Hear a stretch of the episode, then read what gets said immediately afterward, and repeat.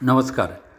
या कथेच्या मागच्या अध्यायामध्ये आपण असं पाहिलं की विक्रमाचा विवाह सुमेधावती या राजकन्येशी झाला आणि भरतरीचा विवाह पिंगला या प्रधानजींच्या कन्येशी झाला.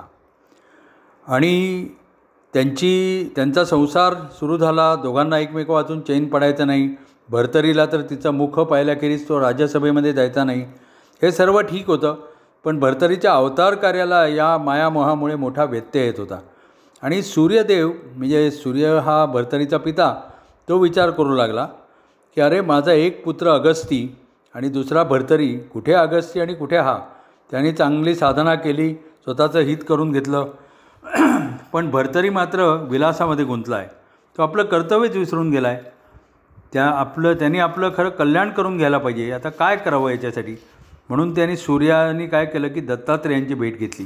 त्यांनी सौम्य रूप धारण केलं तो पृथ्वीवर उतरला आणि गिरनार पर्वतावर त्यांनी दत्तात्रेयांची भेट घेतली.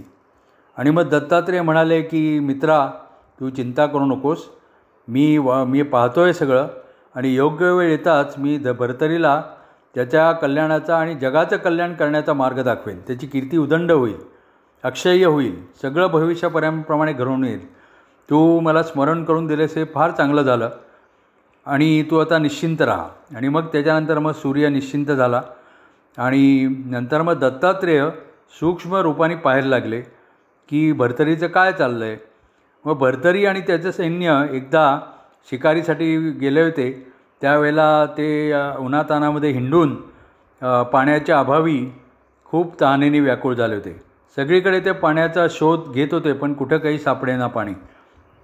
शं सैनिकांना तर त्राणच अंगामध्ये उरलं नव्हतं. मग दत्तात्रेयांनी काय केलं? एक मायावी सरोवर त्यांच्यापासून जवळच निर्माण केलं. ते पाहताच त्यांना आनंद झाला आणि भरतरी धावत काठाजवळ गेला सरोवराच्या.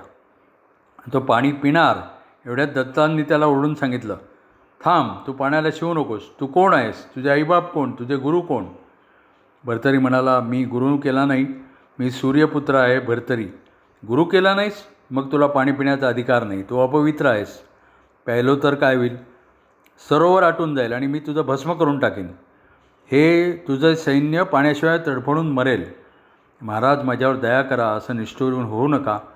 मला तुम्ही अनुग्रह द्या. मग दत्तात्रेय म्हणाले अरे वा रे वा! मा शंकर आणि ब्रह्मदेवसुद्धा माझ्या अनुग्रहाची वाट बघतात आणि मला म्हणे मला अनुग्रह द्या.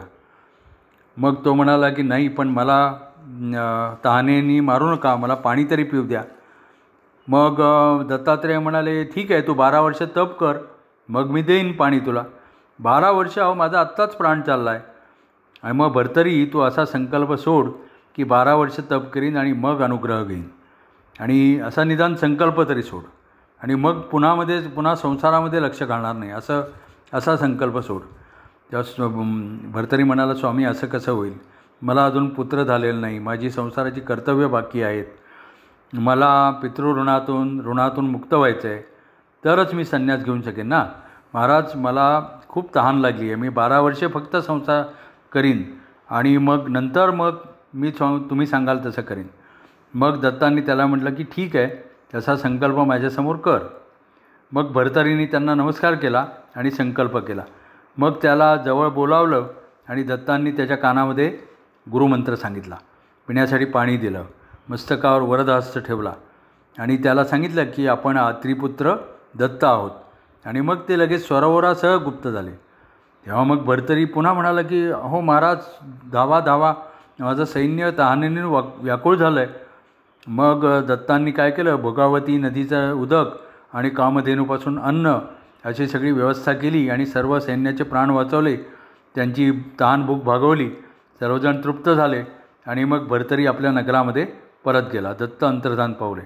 आणि मग मात्र भरतरीच्या मनामध्ये एकच दृढनिश्चय उत्पन्न झाला होता की बारा वर्षे संसार करायचा आणि त्यानंतर संन्यास घ्यायचा. तर त्यानंतर पुढे काय झालं हे आपण पुढल्या अध्यायामध्ये बघू. नमस्कार धन्यवाद.